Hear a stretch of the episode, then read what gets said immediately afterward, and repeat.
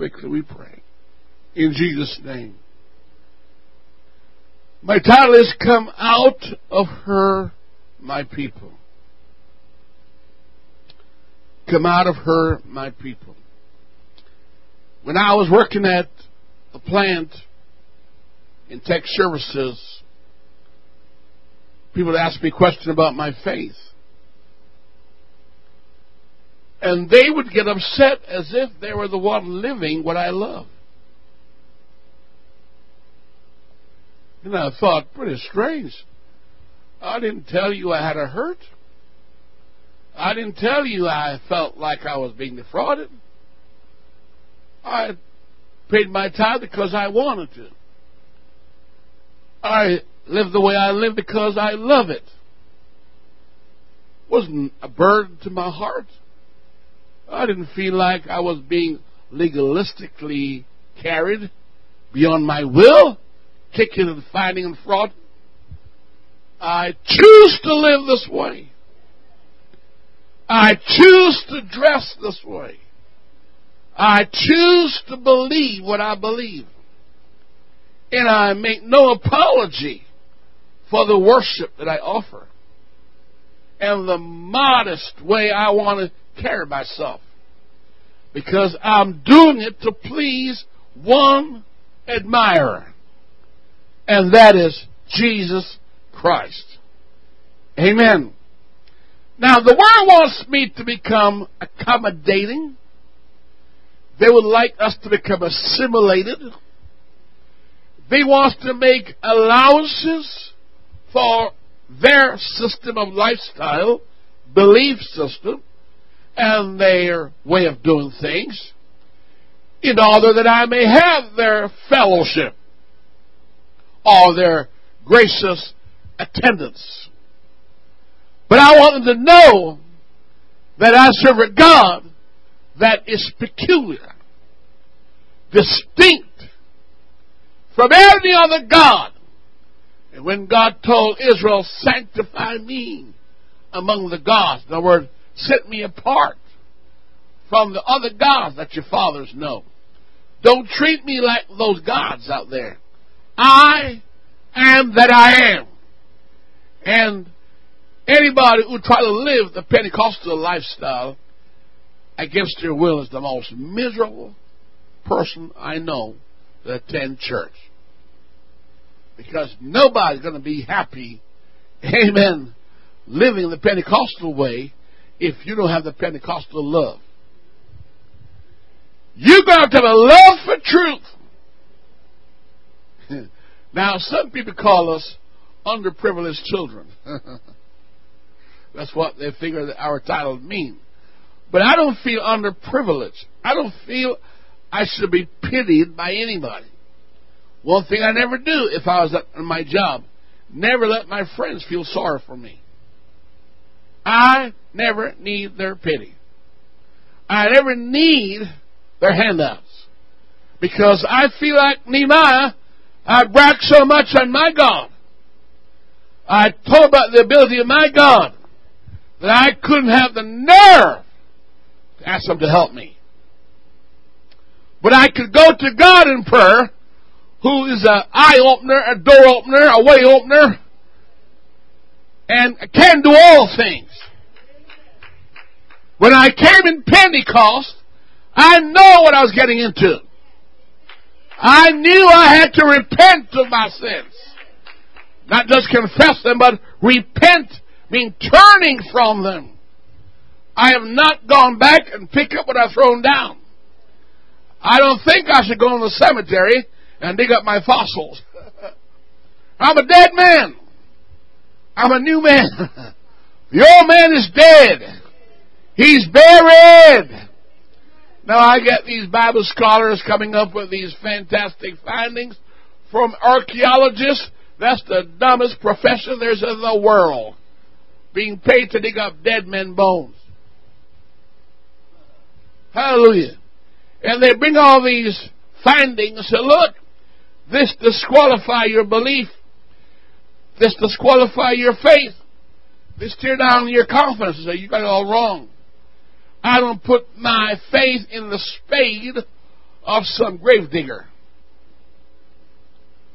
or some rock climber, amen, or some moon gazer or star astrologist. I don't put my faith in some philosopher who's just talking words but can't back it up with deeds. Hello. I don't let carbon fourteen hey, mess up my mind about creation or potassium argon. I don't let some guy with some so-called ingenuity mess up my continuity with Jesus Christ. I know in whom I believed. I'll take my chance on Pentecost. And for me, Pentecost is not a religion. It's not a denomination. It's not some religious belief that I have concocted because some guy in the U S A or Rome bring it together. No, this was the teaching of God at Mount Sinai when God spoke to Moses and says, this is the way it's going to be. And I'm so glad that's the way it still is. I want this which is that spoken by the prophet and the apostles and Jesus Christ himself, the chief cornerstone. Now I must tell you, I don't get happy when I see these false churches are built like stadium and they can't hold the overflow. They almost sit in each other's lap. But then I hear God say to me, now boy, do you want what they have or you want to be thankful for what you got? Now, a lot of people have made a conscious decision that this is not their church. Now, I don't blame them one bit. I don't blame them one bit. Because, you know, it's, it's, a, it's a sad thing. It's like marriage. Some folks want in and some people want out. Those who are in it want out, and those who are out want in. And they both passed away on their way in and out. Hallelujah. But I don't feel that way like they feel. I feel it was a good decision. I have no regret. My only regret was I wish I started sooner. I had to be longer in it. Hallelujah. I don't want to forget the day I got saved. And amen, the time I came in the church. It was nineteen seventy-two. That's when I came in. And I'm not going back. I'm not going back. I got a chance to go to heaven.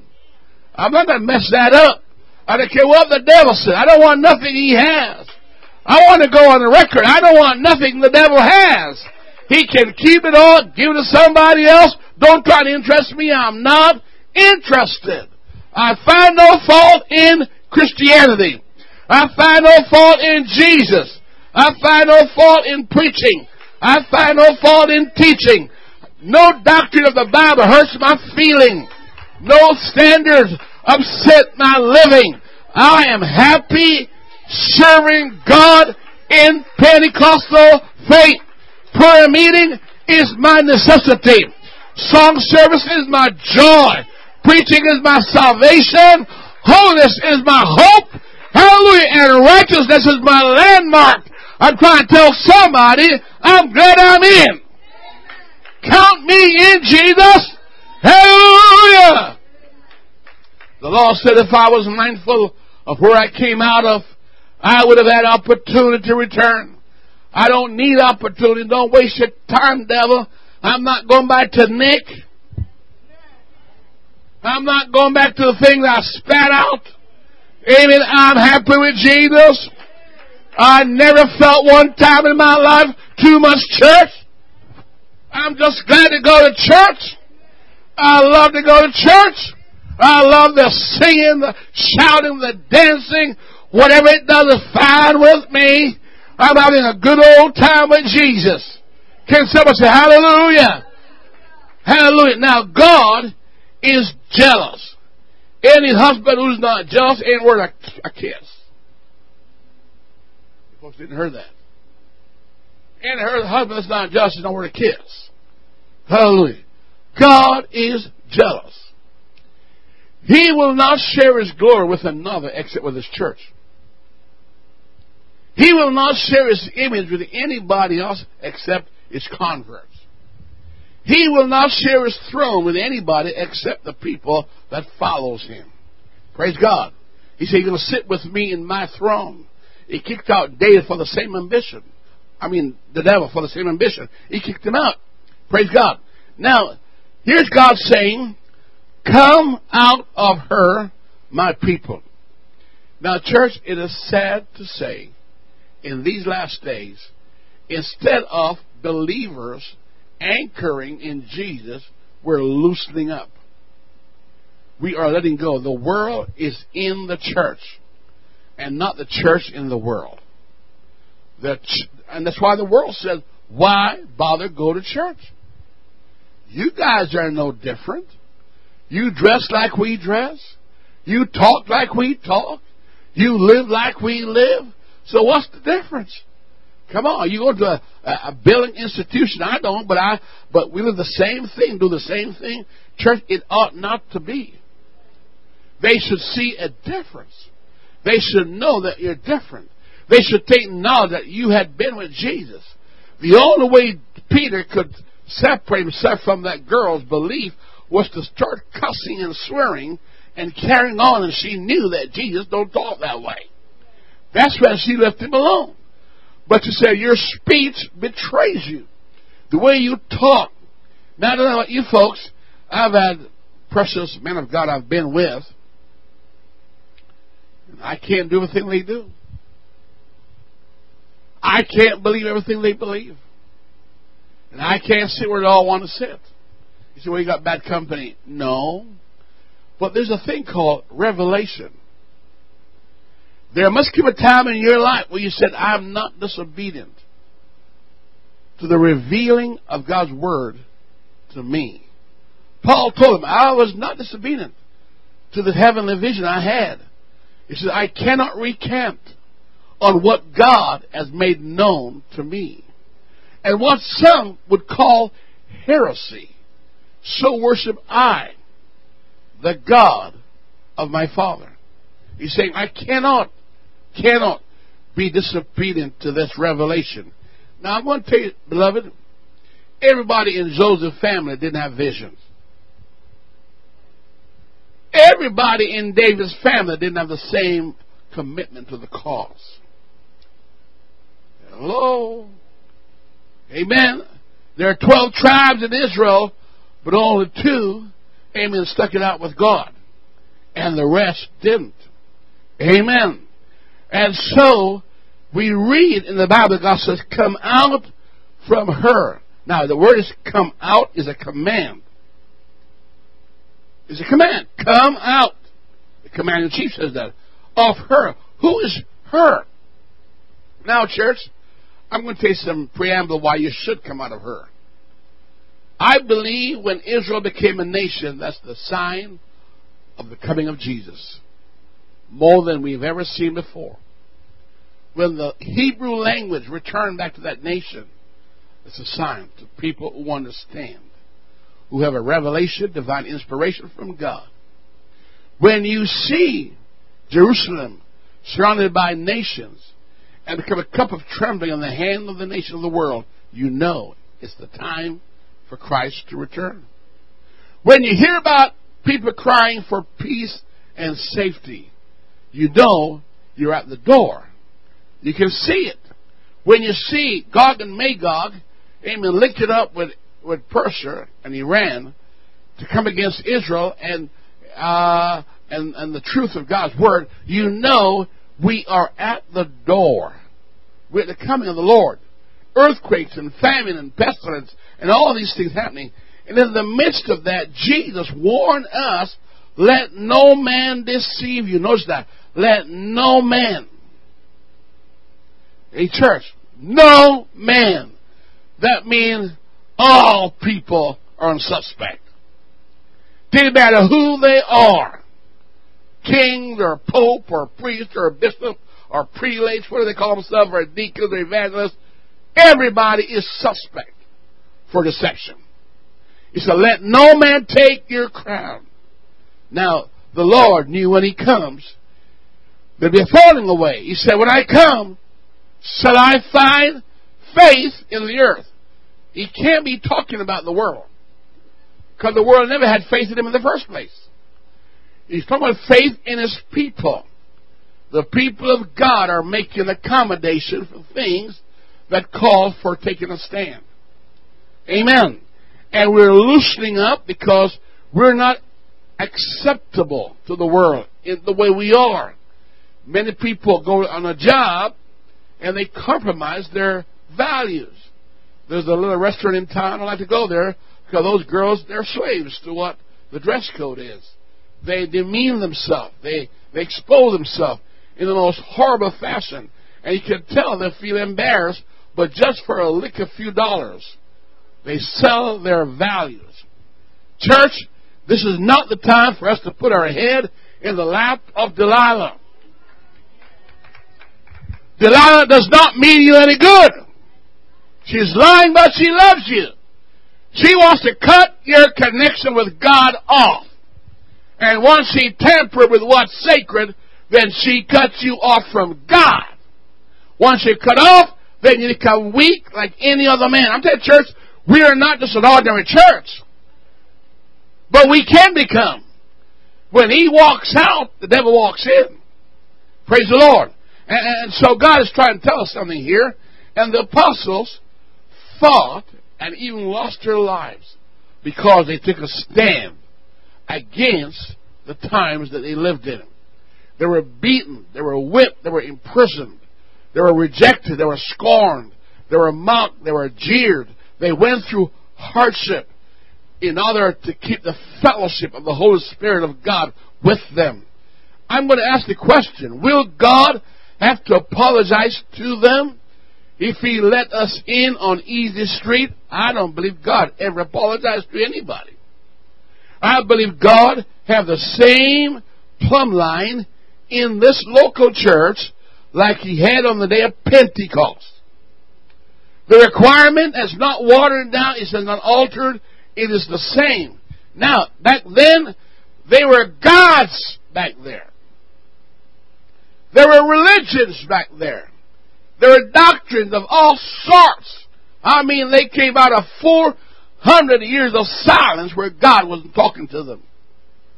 When Jesus Christ came, He saw Pharisees, Sadducees, Essenes, Herodians, you name it, they were there. Zealotes. They were not of God, but they had resemblance of God. God put it this way, professing they know God, but denying in action. Having a form of godliness, but denying the works thereof. And here's the answer. From such, turn away. The worst thing that could happen to you and me is to become familiar with the abnormal and make spiritual accommodation to that which is abhorrent to God. There must be some things that trouble us. There must be a sighting that said, is there not a cause? There must come a time when you and I step out and show our valiance for truth. Become valiant for truth. Praise ye the Lord. God always teaches separation. He says, out of Egypt have I called my son. God always called His people out. He hasn't changed.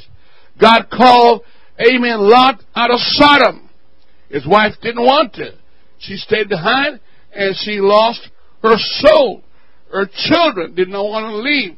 And they stayed and they perished in the flame. But God did call them out. God called Abraham out of Ur of the Chaldees. He said, you can't stay here and have me. You can't stay here and have your promises. You know, I'm amazed how the devil can talk to you and you, you listen to him and upset your day. Satan talked to me every day. I just ignore him. I say, you're not the voice of my God. You are a God of this world. You're not my God. I don't take orders from you. You don't lead me. You don't control me. I, I'm not owned by you. Get out of my life. That's exactly what I do every day. Just tell him, out. No room for Satan. Praise the Lord. The world knows where you really stand. They're not stupid. They know where you really are. And God is calling His children out. Amen. Now, church, there was a time when Jehu was to fulfill the prophecy of Elijah. And the Bible says he went to a house of God, and he was filled with worshipers now of Baal and Jehovah. There's something wrong when you can sit in an atmosphere that's not of God and not get stirred. Amen. Don't get familiar with what God hates. When I pray, you know what I pray? God, let me hate what you hate. God, let me love what you love. Let me keep your commandments. Let me never grieve your spirit. You got to pray deliberately and audibly so Satan can know that which team you're on. He must have no problem knowing what side you're on. He said, now, now Jehu did not want to destroy God's people with the Baal worshippers, even though they should not be there. One of the most dangerous kings in the Bible was Jehoshaphat. That guy knew the truth, but hang around somebody who did not have the truth. Three times God had to rescue him from that relationship. Amen. Three times. Amen. One time he wanted to go to Ramoth Gilead, and he heard the lying prophecy and knew it was a lie, but still went anyhow. Even though he was told the truth, he ignored the truth and went just to keep fellowship in line. And the Bible says he almost lost his life. God be merciful. God spared him an arrow in his back or his rib. The prophet asked him, why do you do this? Next time, he wants to go on a trip to find gold and go with Ahab and his relatives. And God said, no, wind and break the ship. And I said, what are you doing with this guy? Why are you hanging around this? You're hanging around weakness. You're going to hurt you. Another time, God had to rescue him again. He wants to go to battle with the same old guy again. It's called besetting sins. That so easily beset us. Why do I want to hang on to this when it's costing me ruin? Amen. Delilah was a liar. I love you. You don't love me. Tell me where your strength is. Yeah, it's a secret.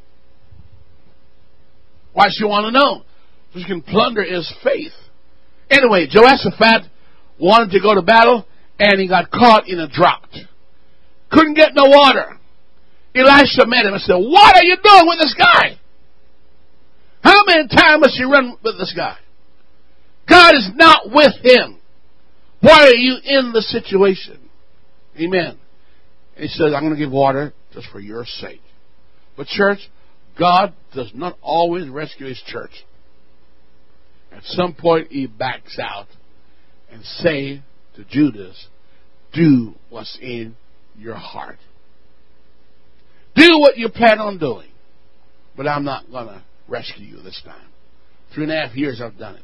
No more. You're on your own. Do what you really want to do. God does not want us to perish with the wicked. God called all the Jehovah's worshipers.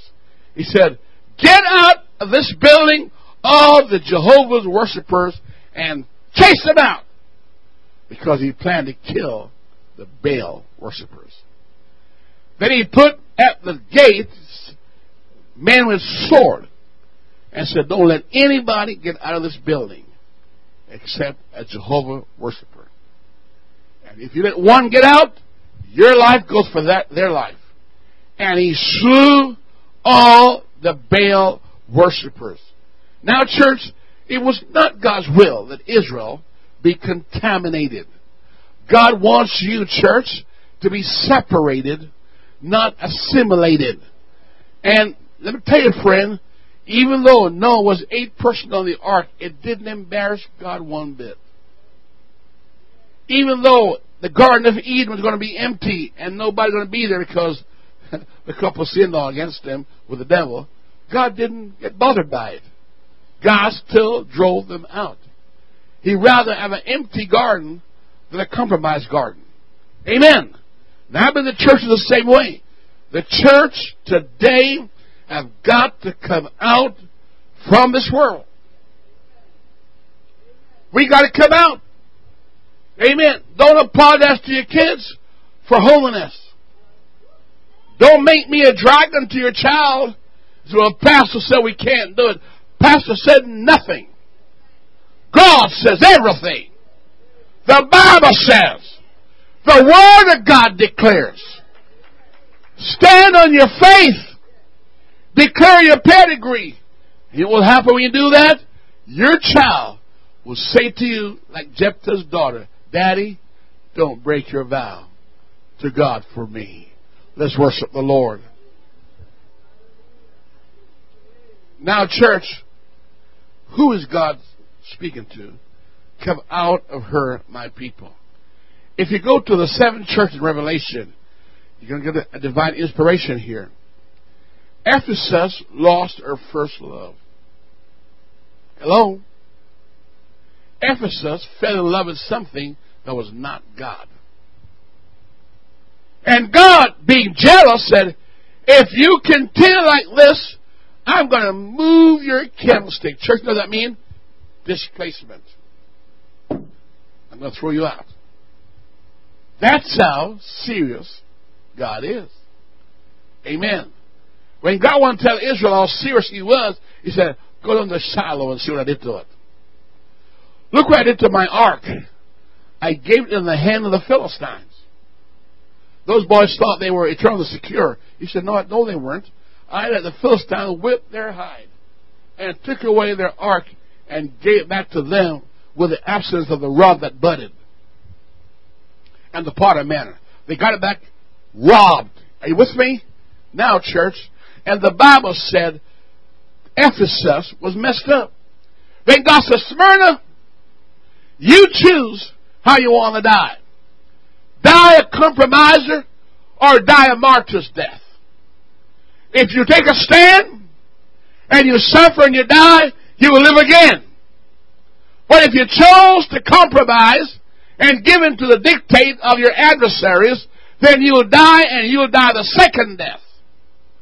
But if you take a stand and be unmovable, grounded, and not give in to the whims of the devil who's coming against you in Smyrna. He said, look, you will live and reign with me in paradise. Praise God. We go down, amen, to Thyatira and Pergamos. And we see some situation there that is depicting of today, church. Today, in those churches, there was an infiltration of a lifestyle that was not of God. Amen. Ephesus was able to get away from the Nicodeans' doctrine, but Thyatira embraced it. Pergamos loved it. Now, church, they did not give up all the truth, but they make accommodation for things that God said is not good. And Nicholas brought into the doctrine that God says, I hate. And Balaam brought in his doctrine. And the church, instead of pushing it out, they embraced it. They embraced it with open arms. And the Bible says, God says, I'm going to fight against them. Now, church, who's going to win? You fight against God and God fight against you. There's not going to be one champion. Won't be you. You're going to be the victim. And God said, look, I'm going to fight against you, except you get that out of my church. You know why? Because the church is the bride of Christ in waiting. Now, Joseph was not wrong in wanting to put away Mary. Mary was suspect. She's pregnant, but not for Joseph. He knew it was not his baby, and he was concerned that she was playing the harlot or a fornicator or an adulterer. And he could have put her through the, you know, the, the, the, the, the, the execution process of the priest, but he didn't want to put her aside. And the Holy Ghost said, no, she is clean. That's what we want to hear from God, that we are immaculate, clean. No matter what the world says, we want to make sure that we are not in God's eyes in ill reputation. So God said to Smyrna, you can live again if you die for what's right. In other words, don't give in to what the devil wants you to do. Take a stand, pay the price, and I'll raise you up on that day. Thyatira, he said, look, a man got killed in your midst. Amen? And you guys killed him. Pergamos, you did the same thing. Jezebel got into the group. Now, church, in my Bible, Jezebel always was representation of what?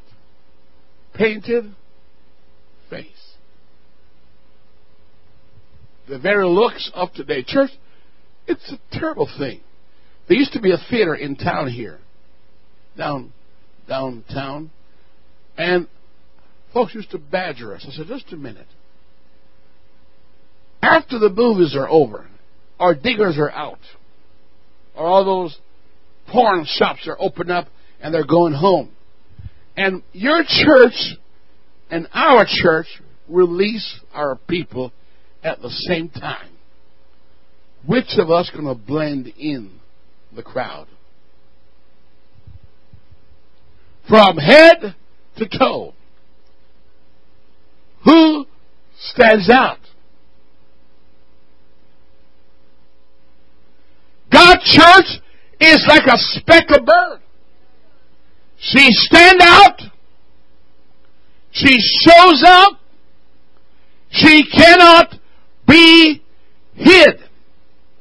I'm trying to tell you, church, if you let go of football stadium crowd and you release these churches and their congregation, they blend. You cannot tell the difference. Hello? You can't tell the difference. Now, in my Bible, a king's daughter wore a different garment. A priest could be seen a mile off. A man that was blind could easily be told. Because you could look at him and tell you got the garment, that spot that said, this guy is blind. A guy with leprosy, you could tell he's a leper by the way he attired.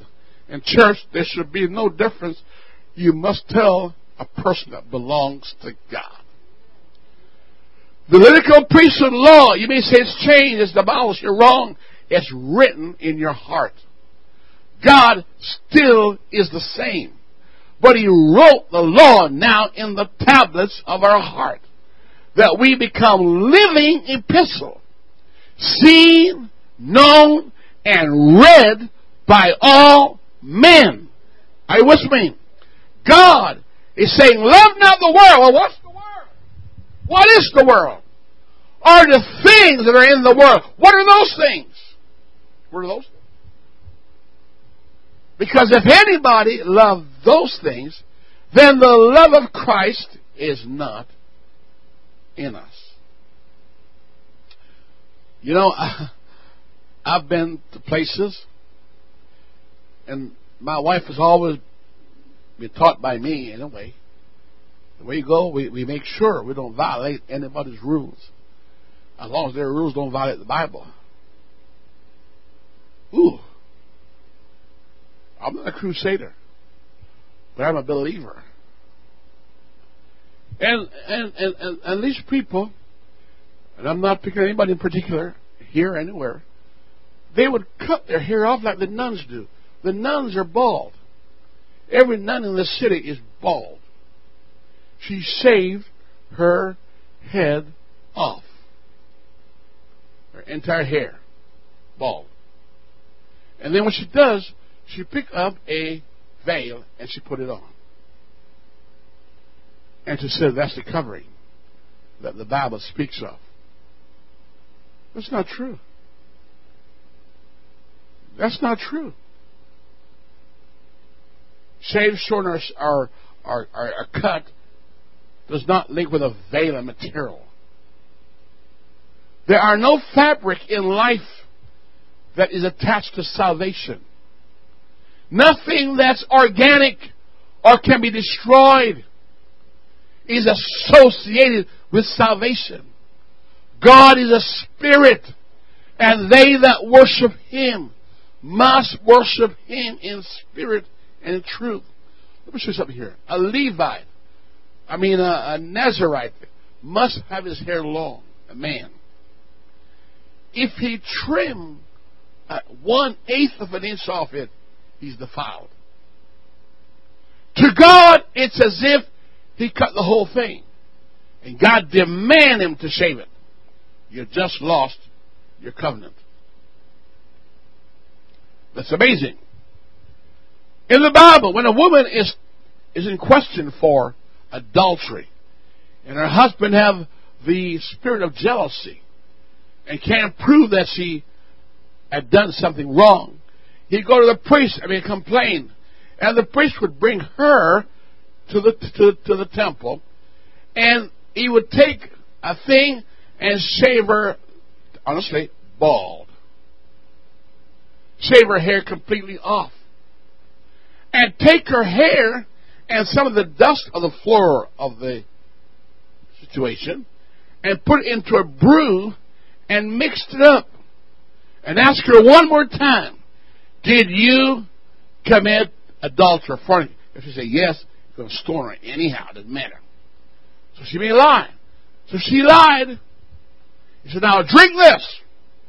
And she would drink that. It's called the trial of jealousy.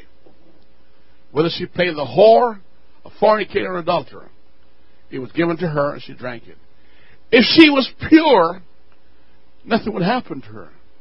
And she would lead it with a blessing from God. That she would have many children after that situation. But on the one problem she would have, she would have to explain to her neighbor why her hair is missing. It meant she was in a compromising situation where she was in question for possibly jealousy. And that brought shame. Because if you're dead, you can't be ashamed. You don't want to be ashamed if you're alive and you survive the courthouse. I understand that. And so, if she did sin, then the Bible said her navel would rot and her thigh would rot and she would die. Hello. Now, you can argue with God, you know. Well, God, what, what do you mean by that? God is telling the priest how to put her in trial. And so her hair, which is her power, her hair, which is her glory, her hair, which is her symbol of authority to her husband, was on trial. Now, I know the modern world say it doesn't matter. We can have unisex. We can have so-called sex, whatever, of every kind. And the church buys into it. But nobody picks up the Word of God. But they picked up this her doctrine. This her. It says, come out of her.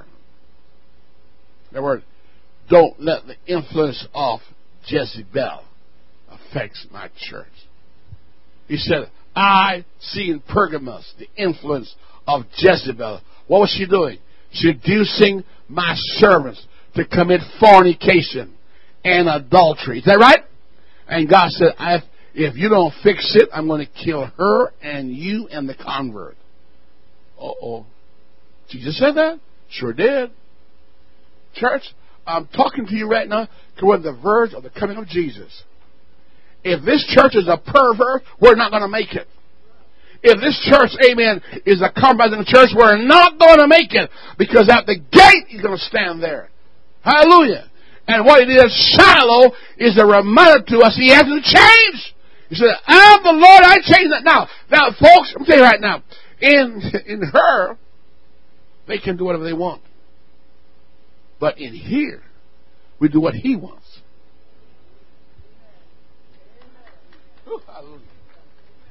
God said, Pergamos, you're out.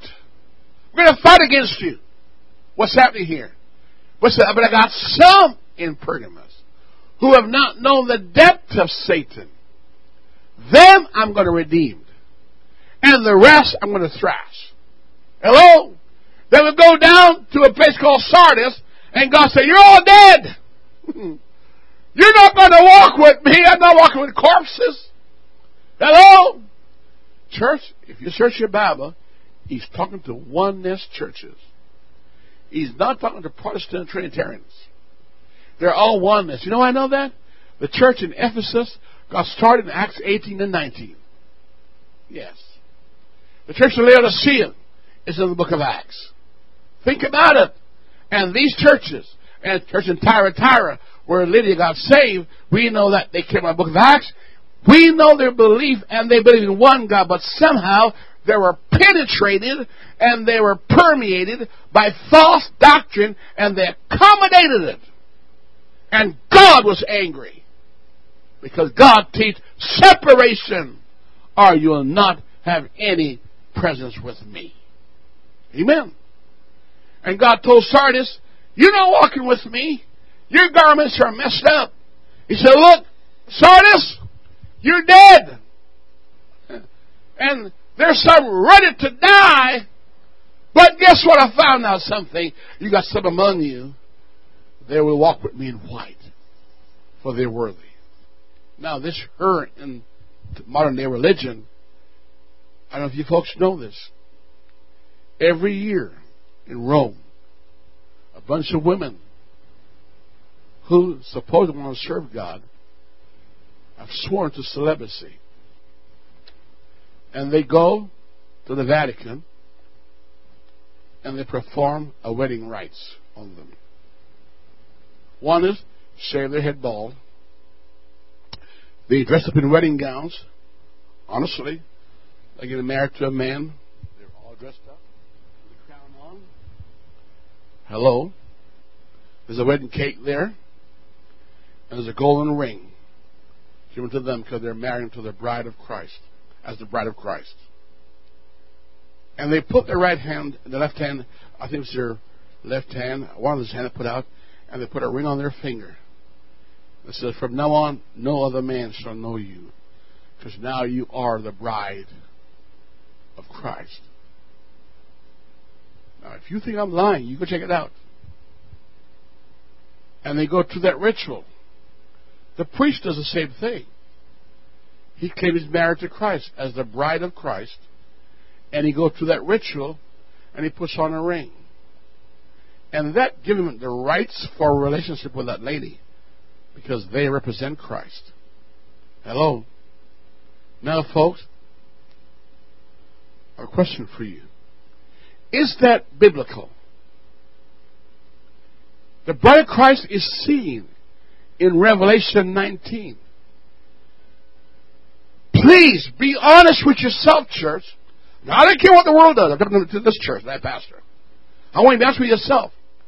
Show me one drama of wedding like they do out there. Please show it to me. From Genesis, married with Adam and Eve,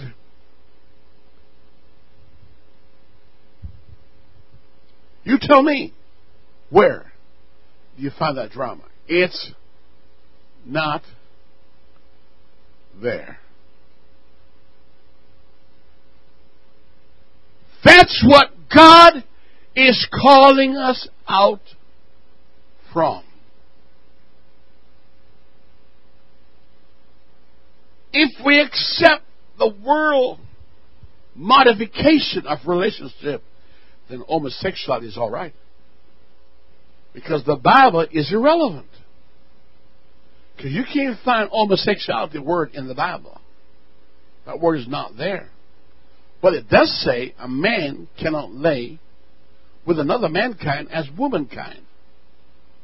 And God says you cannot lay womankind with womankind as with mankind.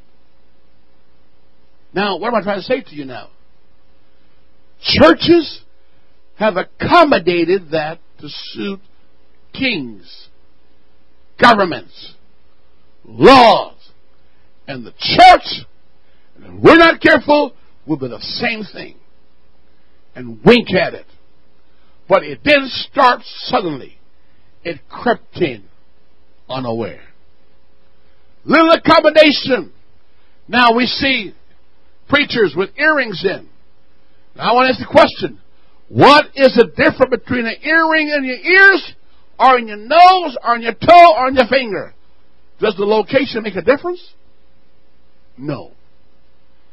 No! Just like God is not geographical. Where did it come from? Now, my church, you can see what you wish, church. This pastor is going to stick with the Word of God. I am in the book. I'm not outside the book. I don't care what tradition says. I don't care what culture says. I don't care what organization says. I don't care what religion says. I don't care what's in the book. When Adam married Eve, what we do today is not in the Bible. And Jesus, correcting marriage, says, in the beginning it was not so. But how come it's so today? And what is He calling us out of? I want to ask you to be honest with yourself, church. We have many Josephats in Pentecost. They know it's wrong. But they prefer culture more than Christian Scripture. Tradition more than truth. And they're the die and take a chance and face Jesus and hear those words, depart. I didn't know you. That word know you is the word knew you come from a marital relationship. Hello? Come on, church. These artificial hair, braided hair, where did it come from? Africa? Egyptian culture? Look it up. Go on a trip. Travel. Look at their pictures. Why in the church? Why did Peter say not with braided hair? Why did Peter say those things? Well, he didn't mean that. He means, well, what did he mean?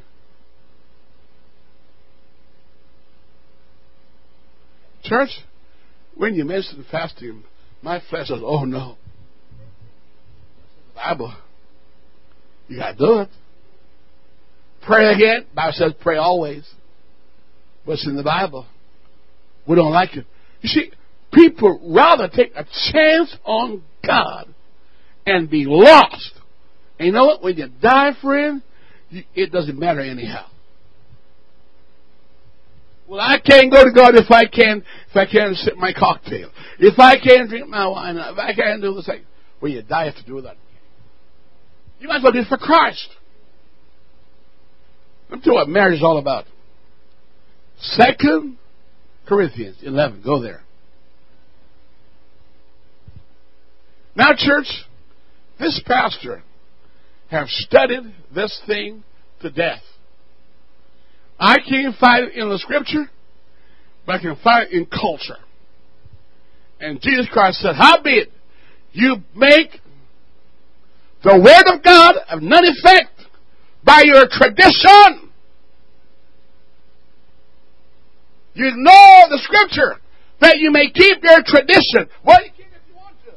But I hope it doesn't matter when you stand before Jesus. Because all Scriptures are given by divine inspiration and profitable for doctrine, that the man of God may be thoroughly furnished, preaching truth. Truth has no friends. Truth is not popular. Truth is not common. You have to search for it. You have to dig for it. You have to go far to get it. But some people are going to get it because the Father is seeking true worshipers. You say, it doesn't matter? Well, you explain this to me. This guy was invited to the supper, and he came. I didn't give him a chance to change. He wouldn't change. Right? He was invited. He came as he was. But, you know, the king gave him his clothes to change it. He wouldn't change. The man came to the door. The Lord of the feast looked around and said, ooh, boy, you don't match this crowd. What are you doing here? Huh? Oh, hey, silence don't mean approval.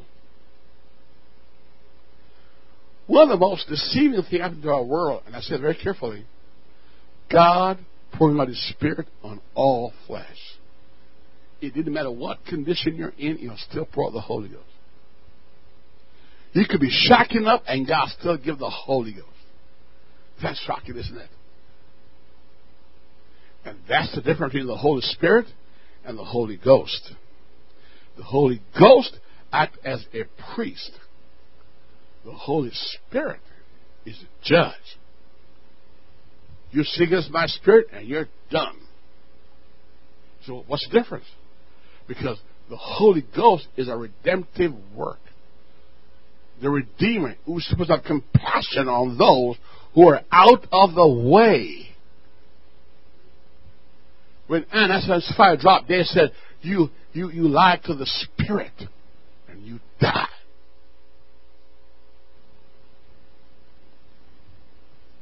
Chapter eleven, what does it say right there? I have espoused you as to one husband. The Pope is not that husband. But I want to tell you, a lot of Pentecostals are married to the Pope and don't even know it. If you practice his doctrine, you belong to him. If you believe in the Trinity, but you, you are a, a Roman Catholic, whether I like it or not, that's what you are. Huh? If you put on their colors, that's what you are. We walk in Pentecostal church today, those bishops dressed like a pope. With mitres on their head, and all the colors, and all the regalia, where it came from. Do they know what it really means? Nimrod in the church? Is that the apostles? You and God call that strange apparel. What is the difference, church, between our world today? Well, Pastor, in, in time they tell me, well, Pastor, well, how people don't wear married. Guess what? In those churches, they shacking up and they're not even married. And they still wear rings on. To protect their unlawful relationship by a tradition that's not of God. It doesn't stop them from committing adultery. It doesn't stop them from doing it and after it. It has no power. A ring or any kind of serpent. Actually, the ring came from the serpent's tail. It is symbolic of the serpent winding his tail and putting it in his mouth. I mean, eternal. There's no such thing as eternal marriage. It is a lie. Jesus says, in the grave, it ends. A ring represents eternal marriage. My father can't go to heaven and claim my mom as his wife. It just don't happen. But in Salt Lake City, there's a place where celestial marriage takes place. Amen. And Joseph Smith says, okay. But Joseph Smith comes out of the harlotry from the great whore. Now, church, I'm talking to you. I don't care what the world does. You see people say, well, you can't spank other people's kids, but spank your own. Amen. I espoused you unto one husband. My question tonight is, if the nun got married in white dress, shouldn't all the Catholics come to church in their white gowns on and get married too? You mean the bride of Christ is just the nuns only? Because that's what they are by their marriage ceremony.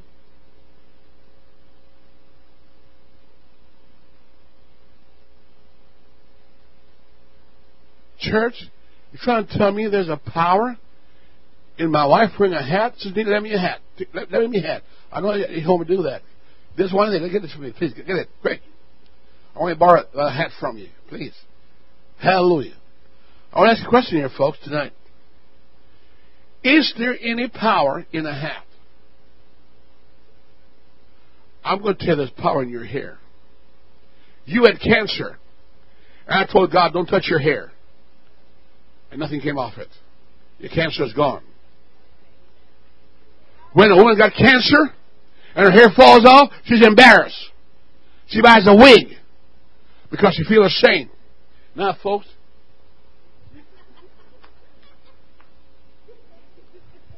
is that a shame? What are you laughing at me for? Can she wear my cap? Can she wear my cap? Now you're laughing. Now, you know, Sister Neil, Sister Neil, can, can, can I borrow your dress if you borrow my pants? You'll accept her wearing my pants, but you won't accept me wearing her dress. Twisted culture. Go ahead, sir. Go viral on, on, on go viral on us. Show everybody. Pastor gone crazy. Where can I wear my dress next week? And my high heel boots up there.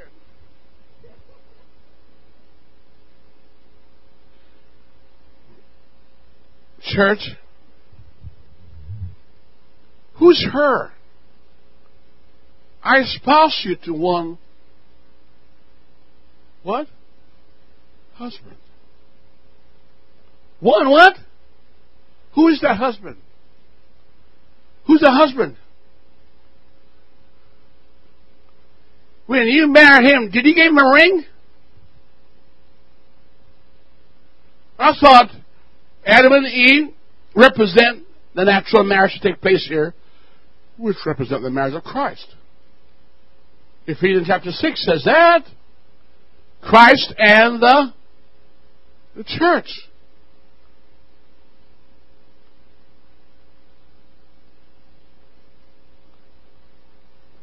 Now we've got rings in churches on their tongue, in their ears, the man, like the woman, in their eyebrow. We're going back to where we came from. Backsliding, paganism. And we got women behind the pulpit saying God the song with shaven hair, bobbed off hair, wearing what God called abomination, trousers, that belongs to a man, and talking in tongues. I don't think it's of God, because God didn't send fire on the sacrifice of Cain. It was illegal what he did. Now, what God talking to us about? It's about Rome, church. Rome. Rome is what's in the church. You see this picture right here on the wall? We are living right here. Right here. But all this right here is a Roman system. We got Pentecostal bishop. Church, can you find the Bible? Suffrage bishop. Prelates. Can you find that in there for me? Church, you know, I, I, one thing about my wife, I thank her to tell me to dress right. When I come to church, what we would do if I come tomorrow and my collar turned backward? She said, Pastor, you forgot to dress properly. Do you need a mirror? Where did it come from? Where does God put this dog collar backwards? What does that mean? Absolutely zero. It's wrong. Okay, all of us wear purple today, and you wear yellow because you're less than me, and you wear green, and we're going to come in red, white, and blue. Which one are you? The devil laugh at that nonsense. Huh? I mean, in front of the church, but we see Rome has got its hand in our faith. Rome gave us Christmas. Rome gave us Easter. Churches sending me cards. Thank God is the reason for the season. No! He has nothing to do with it. Come out. It's about time we Pentecostal burn some idols. When they came to Ephesus, they burned bad books. Now, church, if you think I'm wrong, and your Bible's called church, I'm only you saints of God. Compare chapter nineteen of Revelation to chapter seventeen. We go there, please. And what's the difference between these two? I want you to look at the bride of Christ. Here we have a scarlet-colored beast, a woman, sitting on the beast, which is Satan. Are you with me? Satan is in the church. behind the pulpit, gays and homosexual and lesbians in the music, trying to sing a song to a holy God, because there is no prophet among them.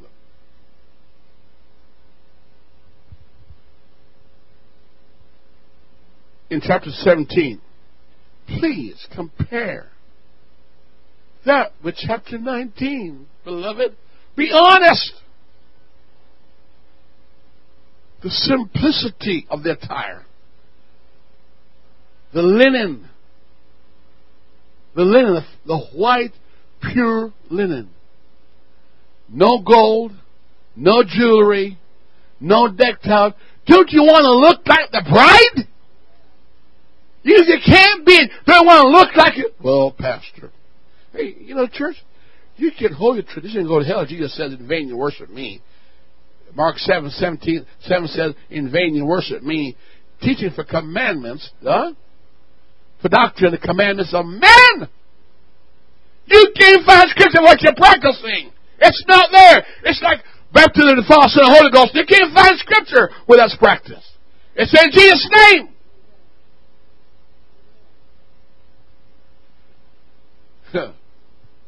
He said, "Well, Pastor, you try to tell me so. Bishop so-and-so is not saved.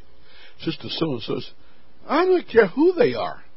Nobody's above Scripture, not even the apostles. The Scripture is above everybody. Heaven and earth shall pass away, but my word shall not pass away. Now, what's the difference? What is the difference? God called her pure. Paul says she's a virgin church. In chapter seventeen, she's a whore. Huh? The mother of what? Harlots. You want to know what harlots mean? Read chapter eight of First Corinthians. It means you're playing footsie with a false doctrine. It means you make accommodation with false doctrine. Do you know that in the United States and Canada right now, if I sit in a meeting where they're plotting to burn down Canada and they know about it, they'll arrest me too. Is that true? Yes. I'm an accomplice.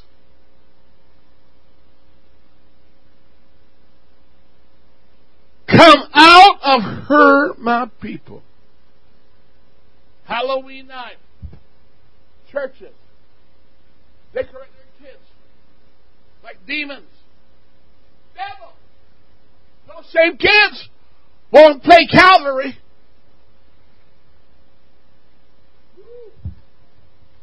Boy, Friday night was a good service, but tonight it's all dead. You see, I don't care who don't come to this church or who does come. I want to know if I get into heaven, then I'll talk to everybody else. I've got to be saved. And I preach to be saved. And I'm going to preach the Word, not culture.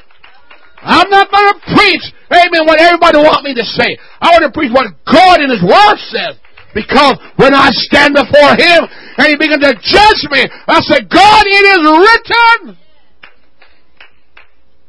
Sukha Mahala Mahaya. I can't teach you that communion should be had with sugar and water. Like some guys do with crackers and play around games. No, I can't do that. I can't give you communion with strong liquor. You just left, left A D A C with your booze problem, and I reintroduced drugs back into you? What kind of preacher is that? Hello? Come on, beloved. You know, folks come in and want to rent my building. I can't have them up there doing sacrilegious stuff while my church don't even sanctified. Oh, no. Oh, no, church. No, no, no, no. I ain't renting this out to no devil. Well, Pastor, you can make some money. Not that way. Not that way. Let's do it right. You see, when you preach that, the crowd falls off. When Jesus says, "Eat my flesh and drink my blood," then they all just departed. Church, there's coming a time of separation. Wheat from tares. Sheep from goat. holy from the unholy. Come on, somebody. Children of Satan and children of God. And the angels cannot be deceived. Church, I don't want you to be lost. If I preach to you wrong, your blood is on my hand. But if I preach to you the truth and you walk it on it, then His blood's on your feet. But if you obey the truth, then His blood's on your heart. And you're sanctified. Come on, somebody. I don't want this woman to reign over me. She's not my mother. She's not my mother. Can you say amen? Hallelujah. She's not my queen. Amen. And you should read chapter eighteen. I'm not going to go through the church. I want to talk to you about the kings of the earth as fornicate with her. And look where she sat on the seven hills of Rome.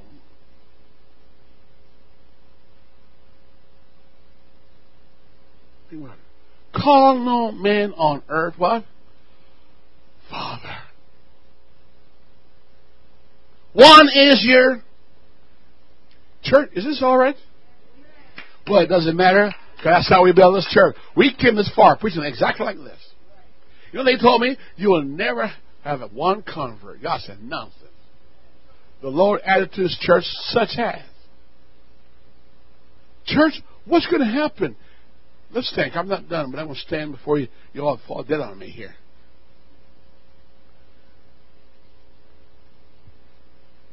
Come here, honesty. I'm going to be around to see this. But when you reach twenty-five and thirty, you're going to know if you had a good mother or a bad mother. A good dad or a bad dad. You're going to know that. Because you're going to be affected. And you either praise them, like it said in Proverbs, or curse them. That's an honest truth. I don't believe that. She will. You didn't tell me the truth! You knew I was going astray! Huh? But just to please me. Hello? You didn't tell me the truth. They will know. And church, everybody who leaves this world either cursed their pastor or praised him. I guarantee you, they either curse him or they praise him. Because if the Lord said, depart! They're going to say, that's what He told me.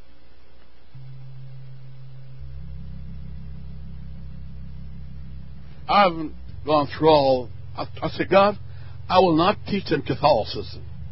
But Catholicism gave birth to Protestantism. We are not Protestant. Maybe you are, but I'm not. Protestant is protesting. Hallelujah. You know, Christian, every time I go to the airport and I go with my wife, they say, where is your wife? Nobody look at my fingers. They look up, they look up, stand beside me. They say, you're going by yourself. I said, honey, they start coming with me. I go to a restaurant and they say, where is your wife? I go to a preacher and says, hey, come and see this. Neil came without his wife. Can't believe it. That was her choice, not my choice. She chose not to come.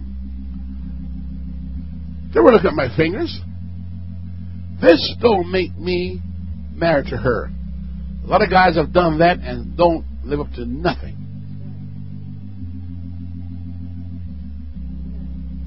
You can't find a scripture that confirm a godly behavior. You say, well, Pastor, that's culture. And sure, it's culture, but it's wrong. Where'd you buy His church? And when I preached on Friday, you, you jump and you shouted. Thank you, Sister Neil. Why you shout tonight?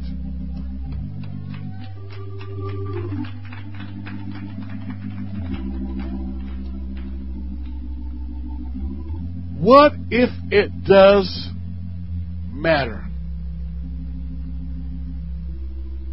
Well, Pastor, the weather's so cold, I'm freezing to death. Sister Cheryl, I've been to the museum in Edmonton. I saw First Nation riding horses on long dresses. They never wore it till European came here. They wore pants. Hello? Africa. I was in Nigeria, and in Abuja, there were trousers. Elsewhere, there were dresses. But they said, slow, it's moving in. As He can tell those who went abroad and those who haven't. I'm going to ask you tonight. I'm not trying to change anybody. Only God can change people. But, Pastor, can you preach the truth to us? Can you please tell me the truth? If there's a trend to tell me, if there's holiness, show me. If I'm living in a way that could compromise my getting in, let me know. Let me know. At least let me decide. Now, if you chose not to obey God's word, you don't hurt me. I'm not offended. God forbid. I still love you. I still think you're the greatest thing to sliced bread. I'm with you all the way.